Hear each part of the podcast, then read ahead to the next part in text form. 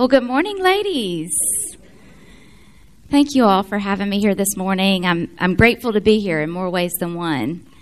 I had this, um, well, Cricket asked me last summer to do this, so I've had eight months to get nervous and prepare, and you'd think with all that time I'd be revved up and ready to go today, and I, and I am, but I recently had this, this dream that the wireless microphone broke, and I had to hold a microphone, and I was shaking, and my family will love this. In my dream, they asked me, y'all asked me to sing. So thank you, Lord, that technology works today.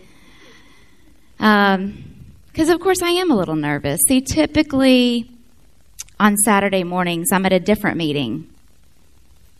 And at that meeting, I introduce myself and I say, Good morning. I'm Kelly. I'm an alcoholic. And the group responds in unison Hi, Kelly. Just to ease my nerves a little bit, let's do that, okay? Good morning. I'm Kelly. I'm an alcoholic. All right. I feel a little bit more at home now. My prayer in our time this morning would be that I would just move out of the way and God would tell His story.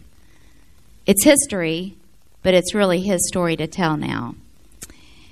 And I pray that our time together would be a reflection of His grace and His mercy and His faithfulness throughout all generations. I pray that it would be a reflection of the miracles that He has done and He still does today, February 9th, 2019. I've got a couple things I want to preface with before we really get started. Um, you can change the slide. Um, two things were, were I would love to discuss, but we're just not going to have time today in the allotted time that we have. And one of them is addiction and the disease of addiction and how it works in your brain. It's really fascinating, and I love to talk about it. But Tim Hilton is really the expert on this. And he's going to be speaking March 14th at Hope Church. And I'll be there, so if any of y'all are interested, feel free to join me. Um, you can change the slide back. Um, I'm sharing my information with y'all. That's my cell phone number and that's my email address. It is my passion and my purpose this side of eternity to help those who are struggling with addiction.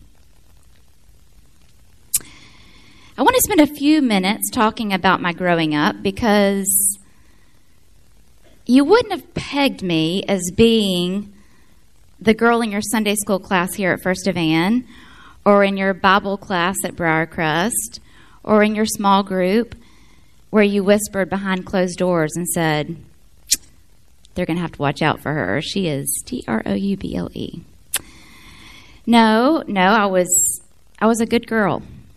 And I did what good girls do, and I hung out with good girls.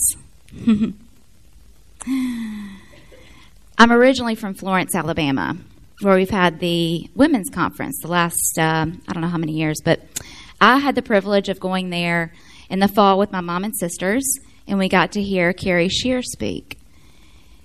She was she was really good, wasn't she? For those of you that were there, um, she shared a couple of things that really resonate with me that I want to share with y'all this morning because because it pertains to what we're going to be talking about. And one of the things she shared that I really liked was there are two chapters at the beginning of the Bible and two chapters that at the end that are happy, glorious, and free, and everything else in between is hardship and trials and tribulations. Another thing she said that I really liked was Aren't we glad that Jesus' greatest desire was not relief? So I'm from Florence. We moved to Memphis in 81. I was one, and so I'm 38 now, just to save you all the trouble of math. I'm the oldest of three girls. My sisters are here. My sister from Birmingham drove in for today. We're all four years apart. And if any of y'all have studied birth order, I'm hearing some giggles. What they say about the oldest is true of me strong willed, stubborn, independent. That's me. My parents have been there every step of the way. I thought about this as I was preparing. You know, it's not often that you get a chance to stand up in front of, a group full of people before your parents pass away. Hopefully, that's no time soon. Where you get to say how much they mean to you and how much their marriage has meant to you. They've been members here at First Evan for 30 years, over 30 years now, and they've been married 47 years. And it is really a joy to be able to say, I love my parents' marriage. It's been fun to watch. It was fun to grow up in their home. They raised us in a wonderful, wonderful, godly home. They really did. We grew up in Kirby Wood, just right around the corner, and I went to Briarcrest, K4 through 12th grade, and graduated around the corner at that Briarcrest that's now High Point, the old Briarcrest as we call it. And I was here at First of Evan. I grew up here at First of Evan. Many of y'all know me from growing up. And I came to know the Lord at a young age, and I do remember it like it was yesterday. I remember being back in the dunk tank back there when the fellowship hall used to have the baptismal, and Dr. Lipfin baptized me. And I stood there, and I remember my grandfather standing right in front and he was smiling so big. My mom's dad, I can't wait to see him again one day. And I told First of Evan, and I told the world that I love Jesus and I want to follow him all the days of my life. Well, I can promise you 30 years later, standing in almost the exact same spot, that is just as true today as it was then. So, 12 years old, I was a competitive gymnast. I still am. Well, not the gymnast part, but still competitive. I do yoga. That's about as close to gymnastics as I get nowadays. Uh, very competitive. And when I was 12, my gymnastics coach said to me, You want to be the best, don't you? Well, of course I want to be the best. I always want to be the best. I still want to be the best. She said, Well, you probably need to be as thin as she is. Well, this was 1991, 92, pre World Wide Web. And, and I fell into a pretty serious eating disorder. Most of us nowadays know a lot more about eating disorders than we did then. There weren't Facebook videos saying, oh, my daughter went through anorexia and here's how we helped her. No, it was tough. And I mention this as being an important marker in my journey because I believe it was the beginning of addiction manifested in my life. We talk about eating disorders being rooted in control.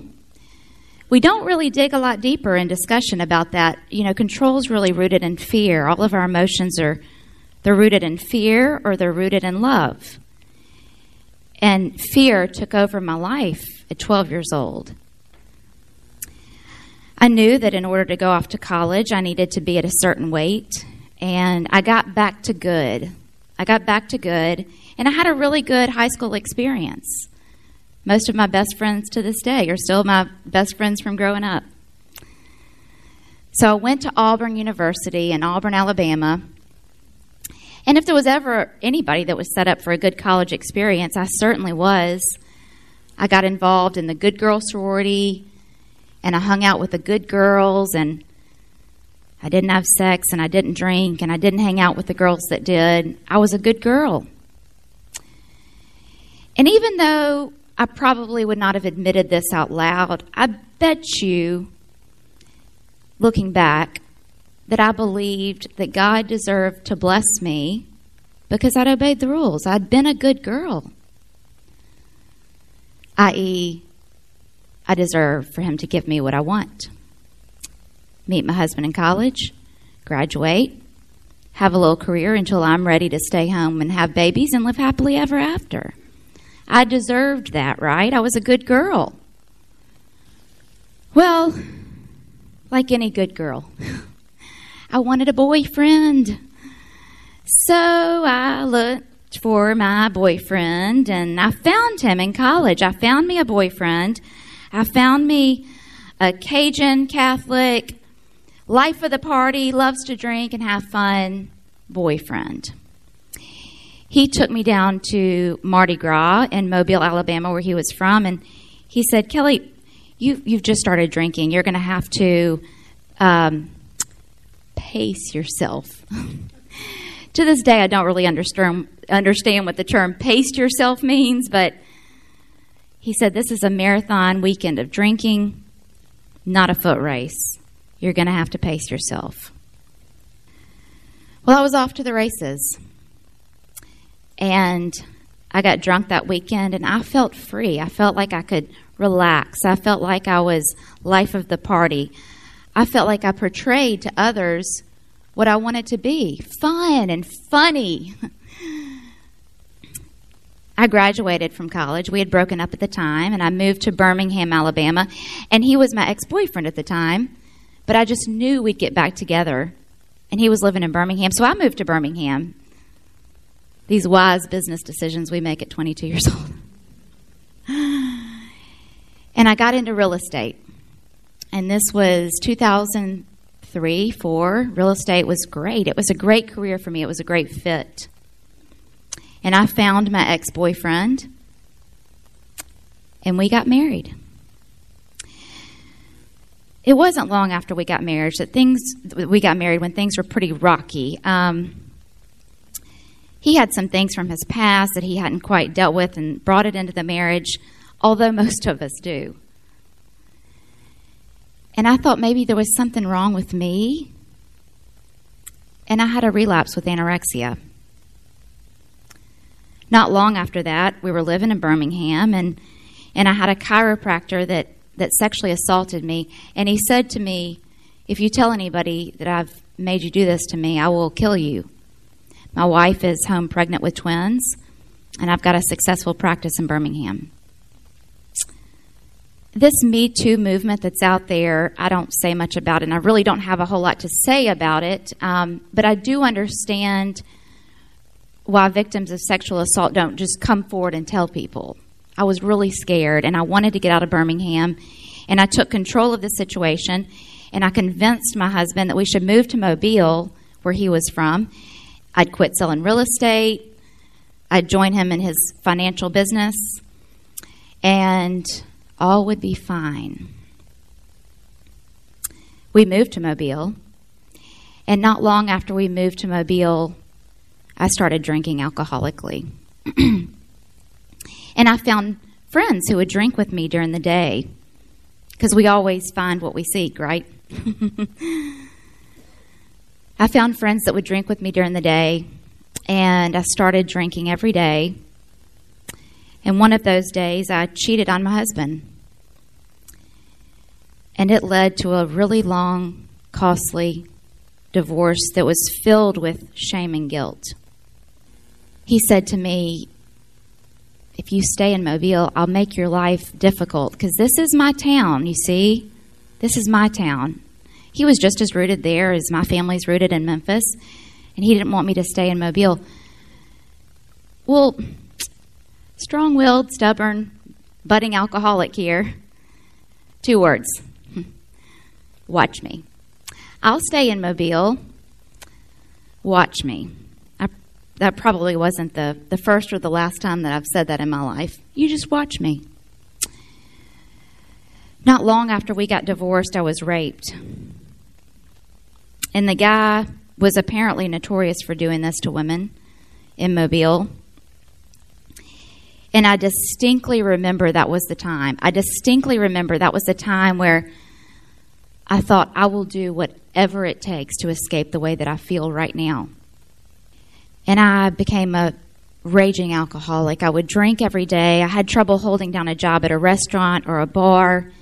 I started totaling cars while drinking and driving, and and I had my first bottom, as they call it. I bottomed out, i.e., I ran out of money. Mom, Dad, Mom, Dad, can I can I come home?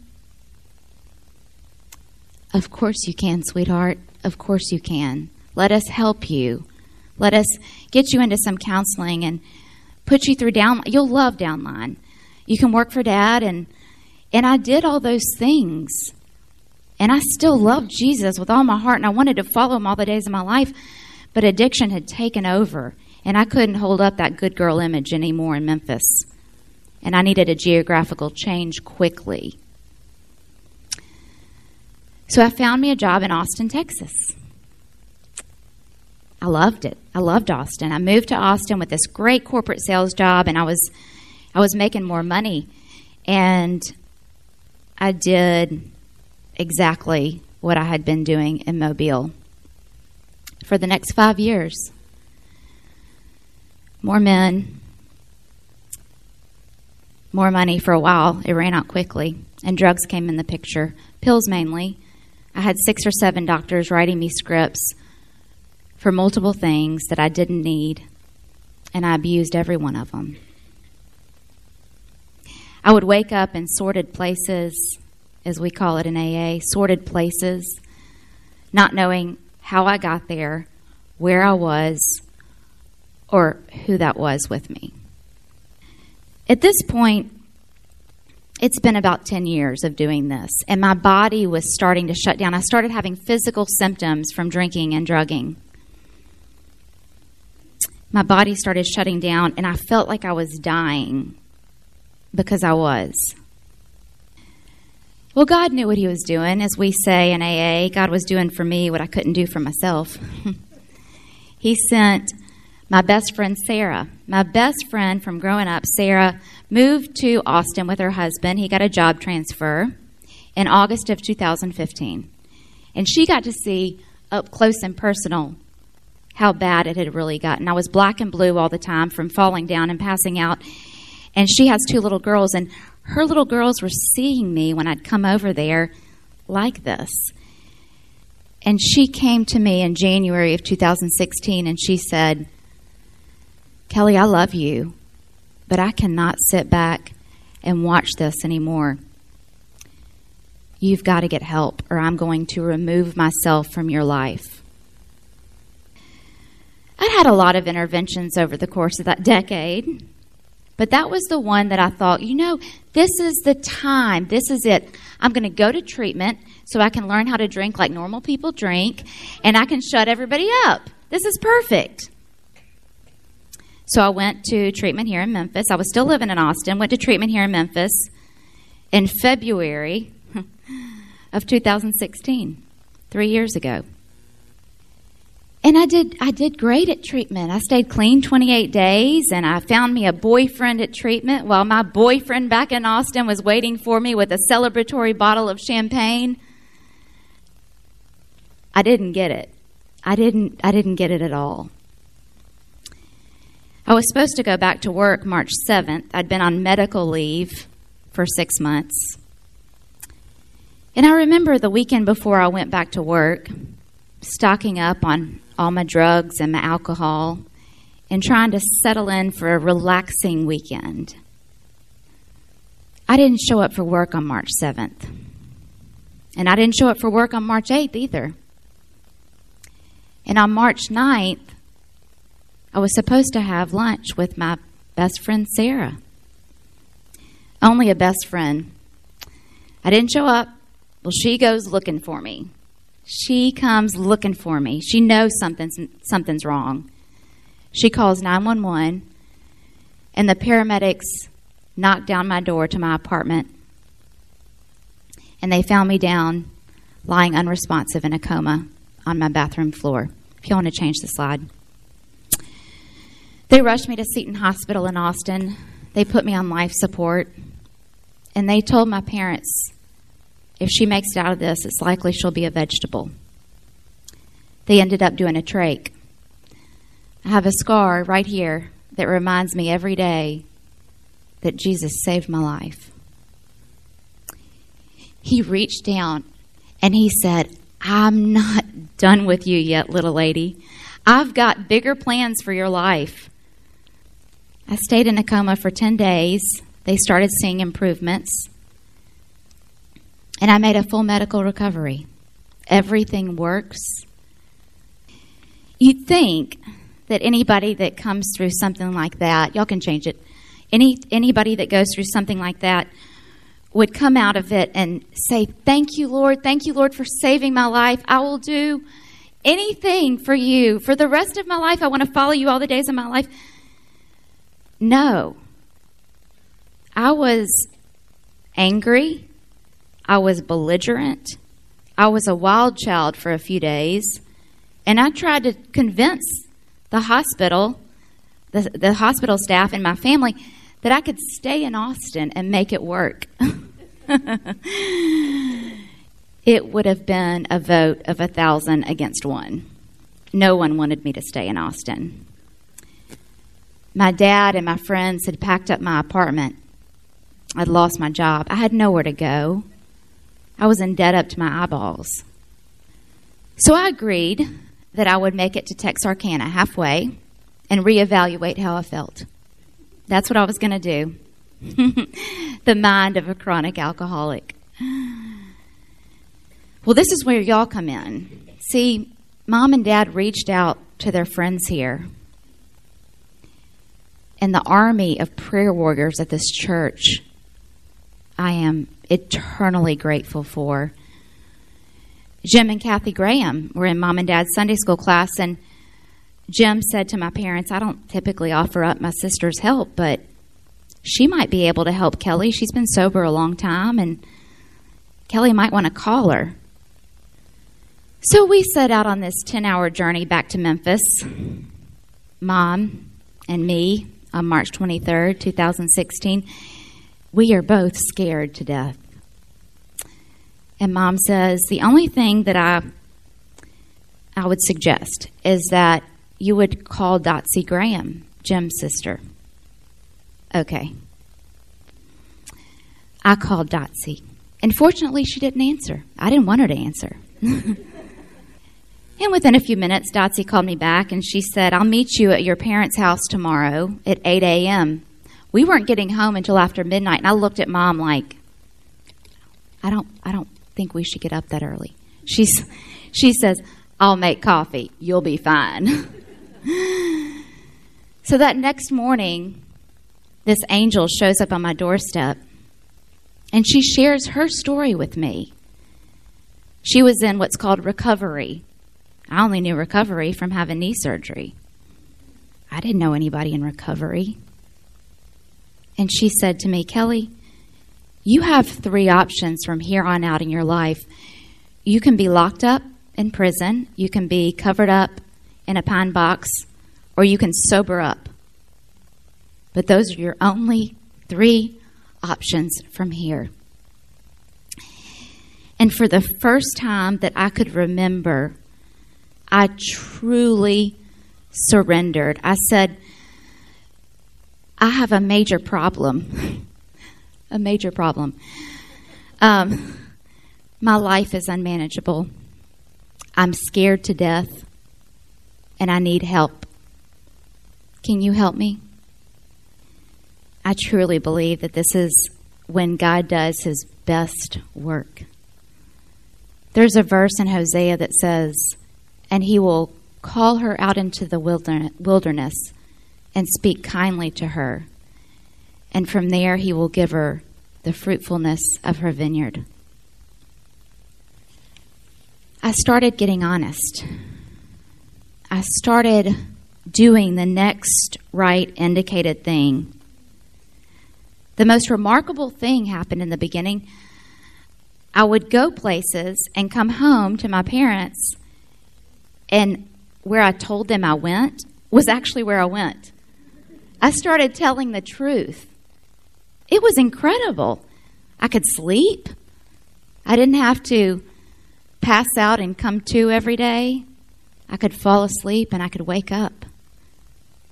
I started getting involved in AA, and I went through Bradford's outpatient treatment center. You know how we tell these young girls in college that are looking for the one, we say, Oh, it'll happen when you least expect it. well, let me tell you, I had a hole in my neck the size of a quarter from where they'd taken that trach out. They don't sew that up, it's pretty disgusting. And I had a patch over my neck, and I usually wrapped a scarf around my neck to go to my AA meetings. And God knew what He was doing he introduced me to the love of my life, He loves the Lord. He's 14 years sober. He's a guiding light in my life. And we'll celebrate being married two years this summer. He has three wonderful children. March 9th, a month from today, Lord willing, I'll celebrate three years being clean and sober. But I'm still an alcoholic, I'm still an addict. It's an incurable disease, but there's treatment for it. I'll continue to go to my AA meetings. I'll continue to work with Dotsie as I've done the last three years. I'll continue to be involved with friends who are in recovery. I'll help others who are struggling. And if I do those things and I do my 12 steps and I continue to remember every single day that I can only take it a day at a time, there's a good chance I'll stay sober for the rest of my life. If y'all want to change the slide again, my life is full now. It's full. I've experienced real love. I've experienced true forgiveness. I've experienced what compassion is, understanding. There's not too much that anybody can tell me that shocks me anymore. Chances are I've either been there or I know somebody that has. See, I don't have to live my life like a victim anymore, which is what I did. Well, you would drink too if you'd been through what I've been through. I did that for over 10 years. And look where it got me.